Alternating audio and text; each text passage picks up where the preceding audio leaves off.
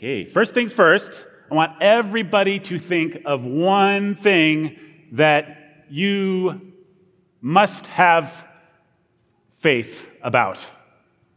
Like you personally, something that in your life you have to trust God with. And I don't mean like a generic, like, with my salvation. Like, I don't want any Sunday school answers. And obviously, we all know we need to trust God with everything. But some things we feel more like we have to trust God with, like relational issues, physical ailments, new projects at work, whatever. There's all kinds of things like that. And I just want you to think of what's one in your life, one, one place where you need faith. Children? Disciplining children, yes. that is one where I need faith. That is one where we need faith. There's, there's all kinds of things. I mean, we could, we, could, we could sit here and name them, but just think, think, of, think of one that is for you. And if you got it, then just hold that in your mind and, and we'll, we'll come back to that, okay? So, I grew up in the days of testosterone fueled action movies like Arnold Schwarzenegger, uh, Sylvester Stallone, Chuck Norris, Steven Seagal, Jean Claude Van Damme. Do these names ring any bells, or am I just an old person? I grew up going to Blockbuster Video and getting as many of these kinds of movies as I could possibly get, which you could argue whether that was a good thing or not. But the fact is, I did. I loved movies with explosions and guns and guns and all kinds of stuff like that, right? And in a lot of those movies from my childhood, there's a scene that I love. And it's the scene where, let's say, the terrorists have kidnapped the president's daughter or whatever. There's some problem. Oh no, the Taliban has uranium or there's a nuke aimed at Manhattan or something. And, and the only person that can deal with the problem is the character played by, let's say, Chuck Norris. And there's usually some grizzled old guy that he used to be like Chuck Norris's mentor or whatever. Maybe he's an army general or something. And he's like, the only man that can save the president's daughter is Chuck Norris. We've got to call him out of retirement or break him out of prison or whatever, you know, to get the movie going. And the scene that I love is the scene that always happens next, where the movie makers want to tell you how awesome Chuck Norris's character is. And so there'll be some dork who's never heard of Chuck Norris's character, and he'll look at the grizzled old army general and be like, "Well, uh, what? Why? You, you, who's this Chuck Norris fellow that you want to save the president's daughter?" And then the general will get sort of angry and stern, and he'll look at that guy and he'll be like, "I'll tell you who Chuck Norris is," and then he'll go through a list of all of Chuck Norris's character's you know, he'll say, he won 14 Purple Hearts. He's been on so many missions that are so secret that Black Ops doesn't even know what these missions are. He's got 400 confirmed kills. He can speak every language. He can appear and disappear at will. He'll go on and on and on like that and basically tell you as an audience member, well, this is, this is who Chuck Norris's character is. And then he'll, he'll end with something like, and he is the only hope the president's daughter has. And the dorky guy that didn't know who Chuck, Chuck Norris is will be like, ah, yes, sir, yes, okay, let's get him. That's one kind of hero, right? That's the kind of hero that I grew up with, like the uber competent guy who has all the skills. You could not imagine anyone else even being capable of doing this mission. It's got to be this guy because he is everything. He's smooth with the ladies, you know, anything you can imagine you'd want with a hero, it's him. But there is another kind of adventure hero in your movies and your novels and things like that who stands out if you compare him to the hero that I just described. And that would be someone, like just to take a few examples that we're probably all pretty familiar with. It'd be like Luke Skywalker from the, from the original Star Wars movie, or Dorothy from Wizard of Oz, or Frodo from Lord of the Rings. These are heroes who are nobody they don't have a big list of skills, of attributes. They're not like, well, if there's one person that's going to take the ring to Mordor, then it better be Frodo because he's so great. He has 400 confirmed kills. He's been on Blackout. No, He's just a guy. He's just some dude. Luke Skywalker is just a farm boy. Dorothy in Wizard of Oz is just a farm girl. The only thing that makes them special is that when they are called into an adventure, they accept the call right? That's why we like a hero like that, is because they're nobody. They're just like us. They don't have any special skills. And yet, when someone needs to step up, they do it. And I think that is a very good way to think about the hero in the faith that we are going to talk about today. We're continuing in our Faith of Our Fathers series. We started with Adam and the creation of the world and sin coming into the world. Uh, Pastor Ben talked to us about Noah and the flood last week.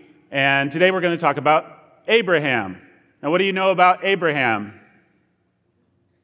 If I say Father Abraham had many sons, many sons had Father Abraham. Now, are you one of them? Am I one of them? I am one of them, and so are you. So let's all praise the Lord. Right arm.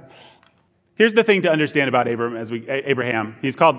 You'll, some of the verses I'll read. He's called Abram we think of him as Abraham. God eventually changed his name to Abraham. We don't have a lot of time to spend on that today, but don't get confused by that. He goes by both names. But Abraham, when God called him, he was not a Rambo or Terminator of the faith, right? He was just a guy. He was nobody. We could actually, so Noah, the flood, that story, Noah has three sons. One of those sons is Shem. And then in Genesis 11, we trace from Shem to Abraham. Uh, Genesis 11, verse 10 says, This is the account of Shem's family line. Two years after the flood, when Shem was 100 years old, he became the father of Arphaxad. And after he became the father of Arphaxad, Shem lived 500 years and had other sons and daughters. And then we go through, as the Bible often does, a long lineage. This guy begat this guy, begat this guy, begat this guy, begat this guy. Finally, we come to verse 26 after Terah, so we've gotten to Terah in the line of Shem, after Terah had lived 70 years, he became the father of Abram, that's, that's going to be Abraham, Nahor, and Haran. This is the account of Terah's family line. Terah became the father of Abram, Nahor, and Haran, and Haran became the father of Lot. While his father Terah was still alive, Haran died in Ur of the Chaldeans in the land of his birth. Abraham, or Abram, and Nahor both married. The name of Erah's wife was Sarai, later known as Sarah. And the name of Nahor's wife was Milcah. She was the daughter of Haran, the father of both Milcah and Iscah. Now Sarai was childless because she was not able to conceive. Terah took his son Abram, his grandson Lot, son of Haran, and his daughter in law Sarai, the wife of his son Abram, and together they set out from Ur of the Chaldeans to go to Canaan. But when they came to Haran, they settled there. Terah lived 205 years, and he died in Haran. So, this is what we know about Abraham when the story begins. He's some guy. He's some dude. He lives with his dad. His dad, at a certain point, sets out for Canaan, which will become what we think of as the promised land. But his dad isn't really probably thinking of it that way. And his dad never makes it. He settles halfway there or something. And so does Abram. And we don't know that Abram had any bigger plans for his life. But then one day, as we'll talk about, God spoke to Abraham. And Abraham would become one of the most important fathers in the faith, one of the, the most important heroes of the Bible ever to live. Pastor Jake has talked a lot about him because in Romans 4, it, it calls him the father of all who believe. So he's the father of you, of me. If you're a Christian, if you're here today, Abraham is our father. He's a really important guy, right? And why is that? That is because when God calls Abraham, Abraham believes him. And God makes Abraham, as we'll see, the father of a great nation, of many nations actually, but primarily of the nation of Israel here on earth, but also the church, God's people, everyone who has faith. And God makes Abraham the one through whom eventually Christ will come, through his lineage.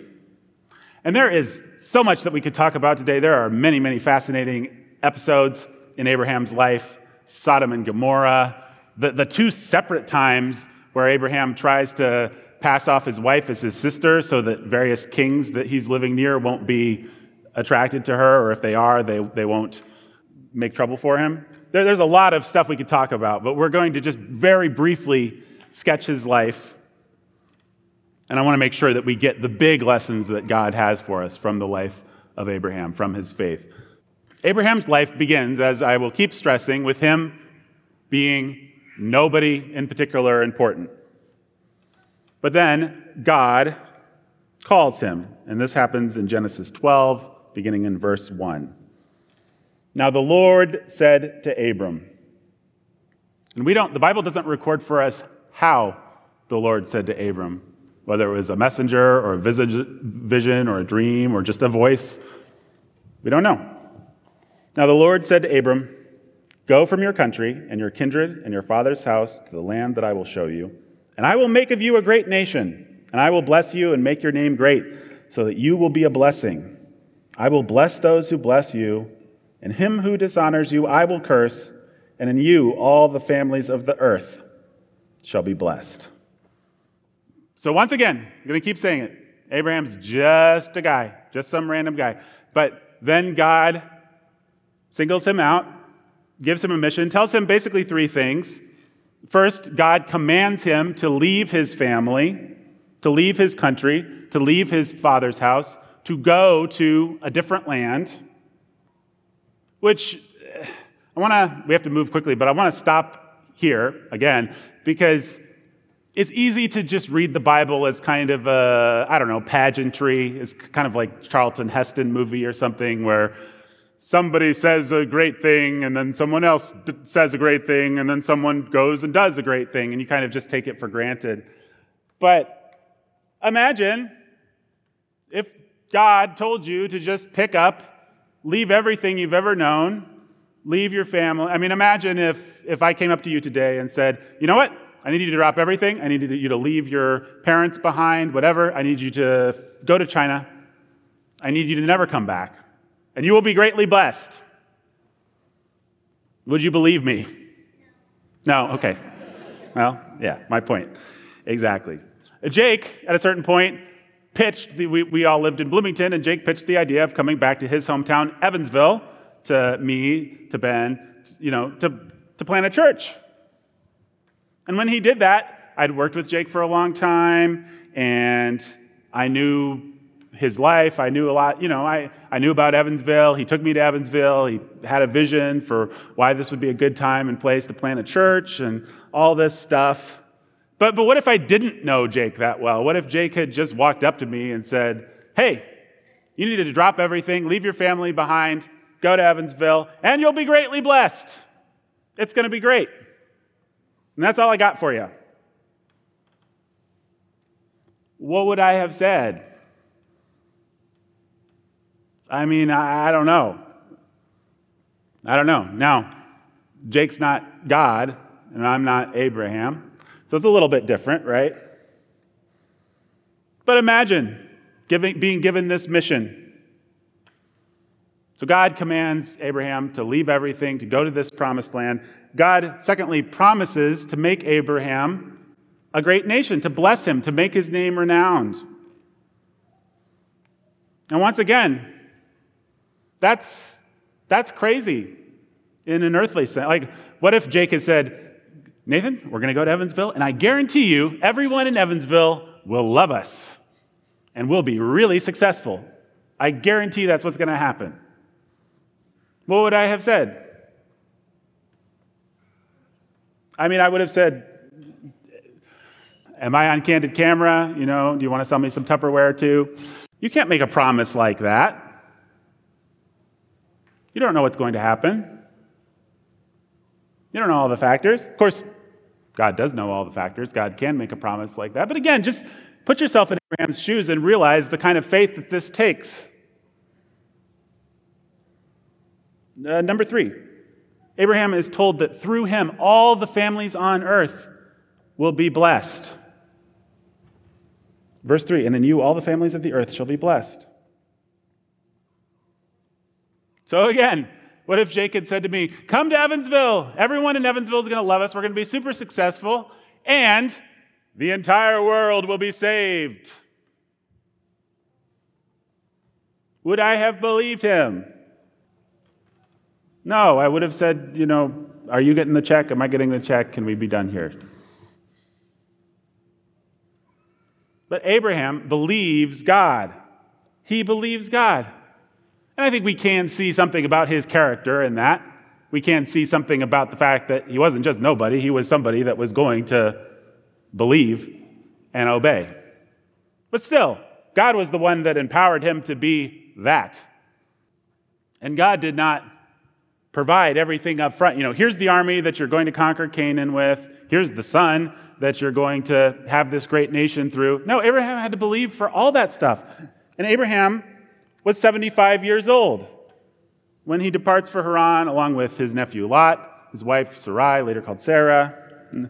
I know a gentleman doesn't ask and a lady doesn't tell, but I wonder who the oldest person is. anyone here over 65? Oh, yeah. My mom. Is anyone here over 75? You don't have to raise your hands. Um, imagine, now people lived longer, okay, I get that, but imagine being 75. Imagine having lived that long, having done that much. For, for most of us, for all of us, you know, that's when our life is winding down. That's when we're looking to the end. But Abraham, his life is beginning, his mission is starting. So he, his nephew Lot, his wife Sarah, they go to this land of Canaan, which is occupied by all these pagan nations. Lot and Abraham, they both have their flocks and their herds. They're kind of, you know, nomadic tribesmen types. And their herdsmen are not getting along when they try to both occupy the land at the same time. And so they have to separate. And Abraham's like, Well, where do you want to go, Lot? And Lot sees like the good stuff. And he's like, Well, I'll go over there to all the, the green pastures over there. And Abraham goes the other direction. And then in, in Genesis 13, uh, starting in verse 14, God speaks to Ab- Abram at the time. Again, the Lord said to Abram after Lot had separated from him, Lift up your eyes and look from the place where you are, northward and southward and eastward and westward. For all the land that you see, I will give to you and to your offspring forever. I will make your offspring as the dust of the earth, so that if one can count the dust of the earth, your offspring also can be counted. Arise, walk through the length and the breadth of the land, for I will give it to you. So, again, Jake took me to Evansville several times to show me around, like, this is where I want to move. What if he had driven me down Green River and then driven me up the Lloyd and said, and we will own all of this eventually? It'd be crazy. But God tells Abraham, just look around at all these, all this land owned by all these different nations, all these different people groups. And he says, that's all going to be you. Now, as I say, there are so many episodes and interesting things we could talk about in Abraham's life, but I want to actually move through the rest of it very quickly because what happens next, big picture? Well, God doesn't immediately fulfill those promises. Abraham does not immediately have millions of descendants, as much as the dust of the earth or whatever, occupying this land. In fact, he doesn't immediately have an heir. You probably noticed his wife was barren. She cannot have children, and she's past the age where she could, even if she could have. Abraham is a sinner. He's not some guy that's just perfect. He's not, there's only one man that's ever lived that's been perfect, Jesus Christ. He's a sinner. One of the wonderful things about reading these stories from the Old Testament is that you see that these people are sinners, just like you, just like me. And so it gives you a little hope because if Abraham's faith was just perfect, then it's like, well, okay, I know I can't do that. At least that's how I would think about it. But, but Abraham is a sinner. And there's a, a couple different sins that are recorded for us, but the main one is that he tries to rush God's promise. He tries to get ahead of it. It's not coming quickly enough. It looks like it's not going to come at all. He does not have an heir. How is he supposed to be this great nation? And so he tries to, he tries to get ahead of things. And how does he do that? Does anybody know? Yes, yes. Sarah, his wife, says, Hey, I'm not going to be able to give you an heir, so why don't you take my wife or, or my maidservant, Hagar, and you go into her, and she will provide you with an heir. And Abraham listens. He does it. He has a son. And that son's name is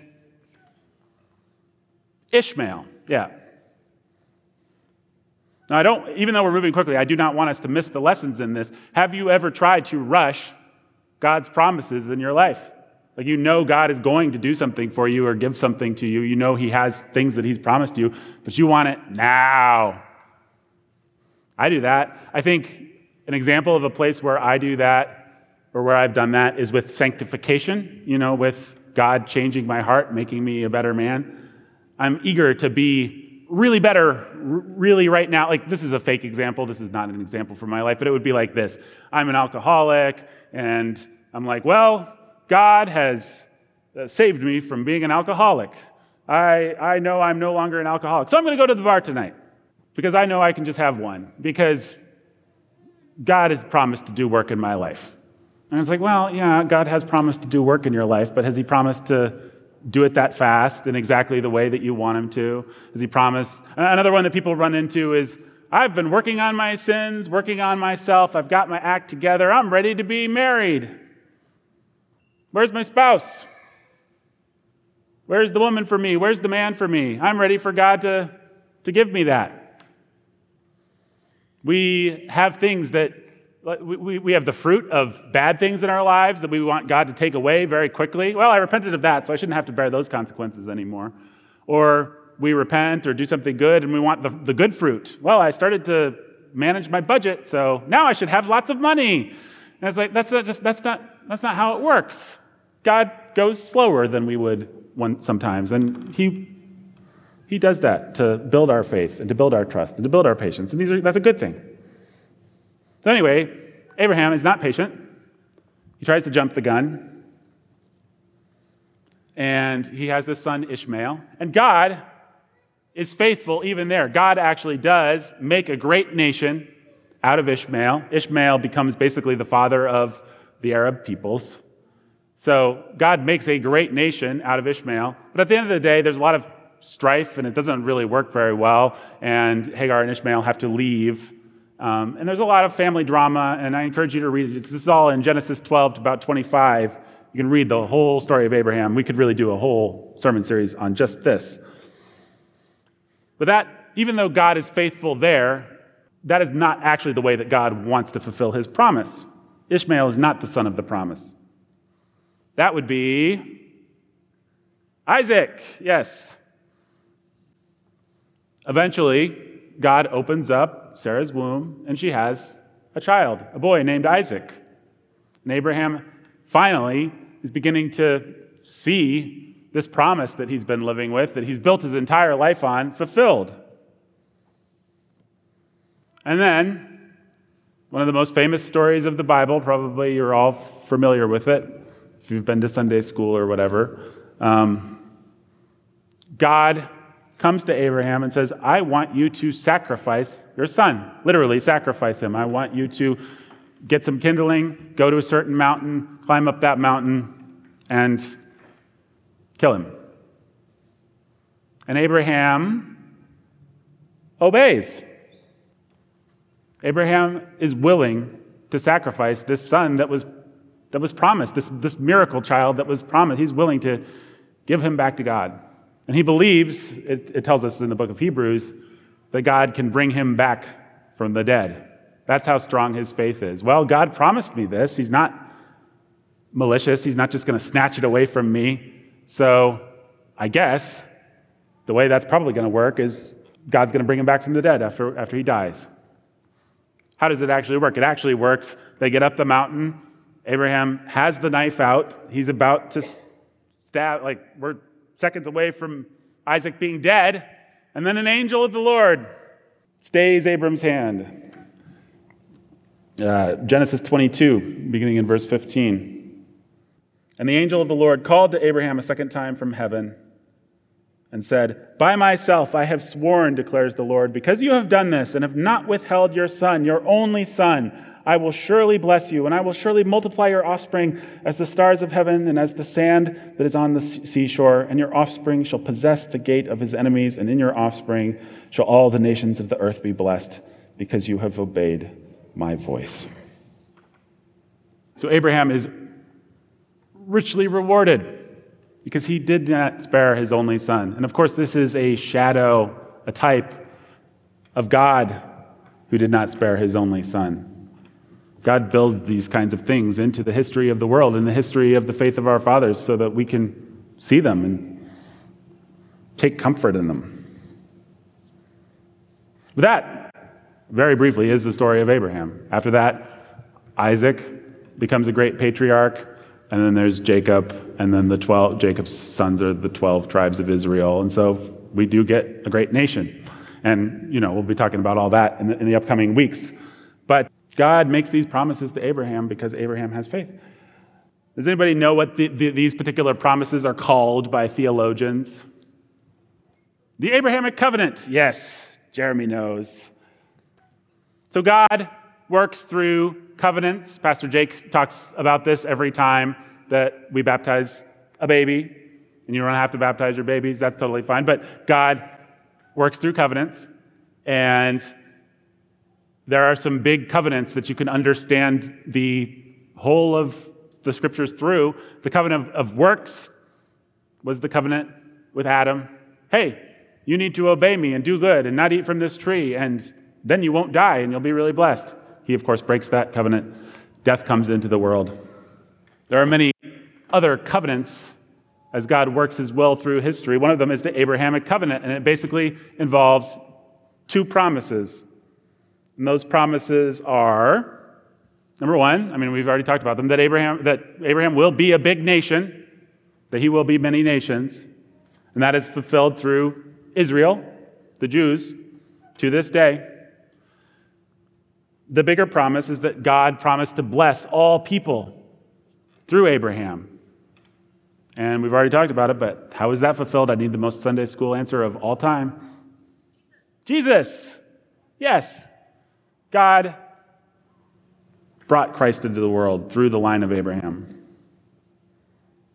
So that's, that's the story of Abraham. Very brief. Again, I encourage you, if you have time, read it. It's a fascinating story. All kinds of things you wouldn't expect the sins of Abraham, his relationship with his wife, um, his relationship with Lot, the, his nephew, the story of Sodom and Gomorrah. There's just all kinds of rich stuff there.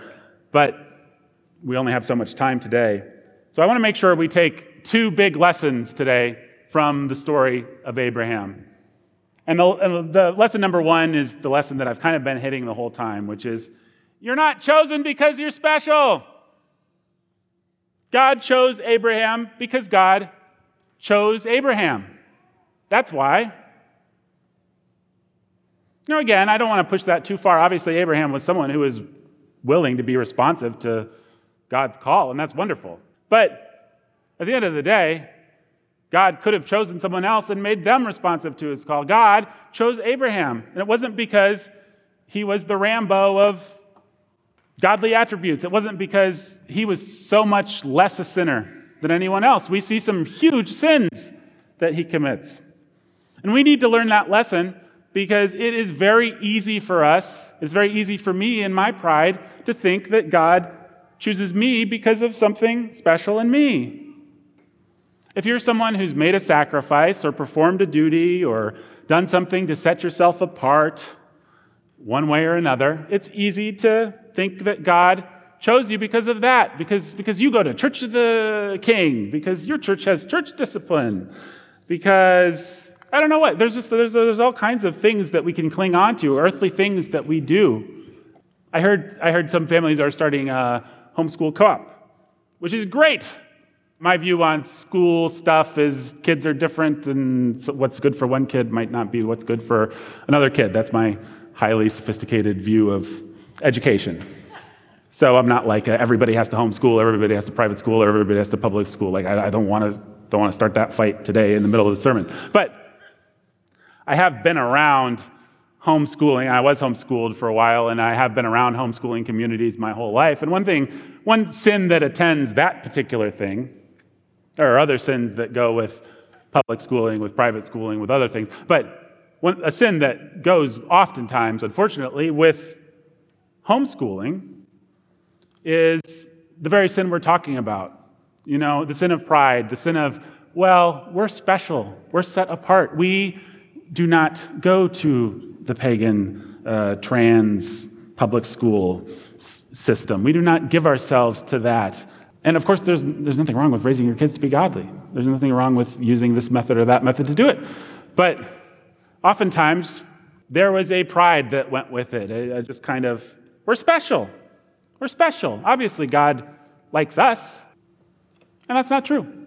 God doesn't owe you anything. He doesn't owe you to make your kids turn out a certain way. Of course, He works through means, like if you raise your kids right, chances are they're going to turn out better, right? But God doesn't owe anybody anything. He's always only ever choosing you, choosing your children because of His mercy. And it's not just people that have certain virtues who are tempted to think that God favors them.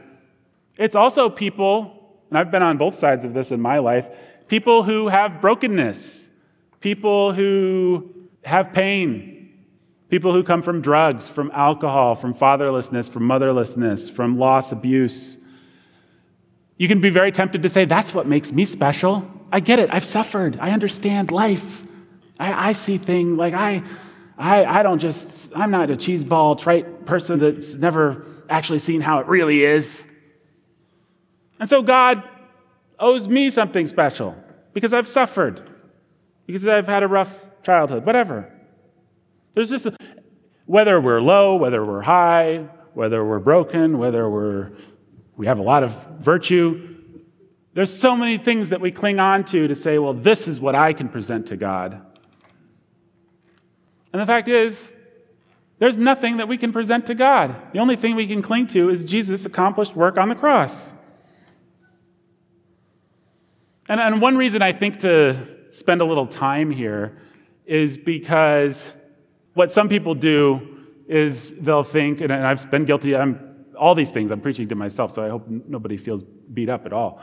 What you'll be tempted to do is say, I know I wasn't worthy when God chose me and when He called me when I became a Christian. I know I did some bad stuff, but, but now I want to prove that it was a really good idea for him to have chosen me. So I'm going to work really hard and I'm going to read my Bible really well and I'm going to do all these. Like, I, I wasn't the Chuck Norris of Christians before, but I'm going to be now. It's going to be great. And is it good to have virtue? Is it good to work hard on sanctification? Is it good to work hard on repentance? Of course it is. But that's never the thing that we present to God. It's never the price we pay for our salvation. The only price is the work of Jesus, right? So you're not chosen, Abraham wasn't chosen because he was special, and you're not chosen because you're special either. Lesson number two faith means walking sometimes without sight. Abraham left his home at 75. He depended on God to give him a son when he and his wife were both, the scripture says, as good as dead. He was willing to sacrifice that son when God commanded him to do so to literally sacrifice him. He thought God could bring him back. Uh, so, Hebrews 11, beginning in verse 8, you know, the faith chapter with all the heroes of the faith, interprets Abraham this way By faith, Abraham obeyed when he was called to go out to a place that he was to receive an inheritance. And he went out not knowing where he was going. By faith, he went to live in the land of promise, as in a foreign land, living in tents with Isaac and Jacob, heirs with him of the same promise. For he was looking forward to the city that has foundations, whose designer and builder is God. By faith, Sarah herself received power to conceive, even when she was past the age, and she considered him faithful who had promised. Therefore, from one man, and him as good as dead, were born descendants as many as the stars of heaven, and as many as the innumerable grains of sand by the seashore. And skipping ahead to uh, verse 17. By faith, Abraham, when he was tested, offered up Isaac, and he who had received the promises was in the act of offering up his only son, of whom it was said, through Isaac shall your offspring be named. He considered that God was able even to raise him from the dead, from which, figuratively speaking, he did receive him back. So that's Abraham. Now, I asked you to think at the beginning of a thing. So, what was the thing? Like, what is the journey that God is calling you to right now in your life that you don't know the destination? You don't know what it's going to look like. You don't know, maybe you do know the destination, but you don't know how you're going to get there.